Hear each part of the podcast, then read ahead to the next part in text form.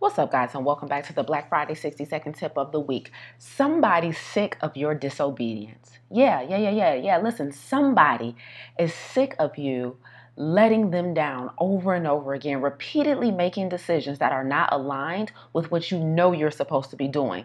Listen, if somebody's destiny is tied to your obedience. Suffice it to say that somebody's disappointment is tied to your disobedience. Absolutely. Because listen, obedience is always in service to others. But what happens when we are not obedient?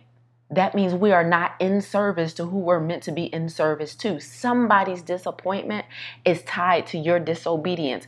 How much longer are you going to let them down? You know who it is. Who is it? Who is being let down every time you make health decisions, financial decisions, professional decisions, personal decisions that are not aligned with the assignment that you've been called to do.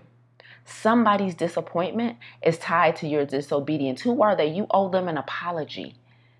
You owe somebody an apology because you've been disobedient for so long. You've been incongruent for so long. You've been ignoring the assignment for so long. Time is up on your disobedience. How much longer are you willing to let them down? Because you are not bold enough, because you are fearful, because you are not disciplined. How much longer are you willing to let them down? Your obedience is tied to someone's destiny, but your disobedience is tied to somebody's disappointment. Get after it.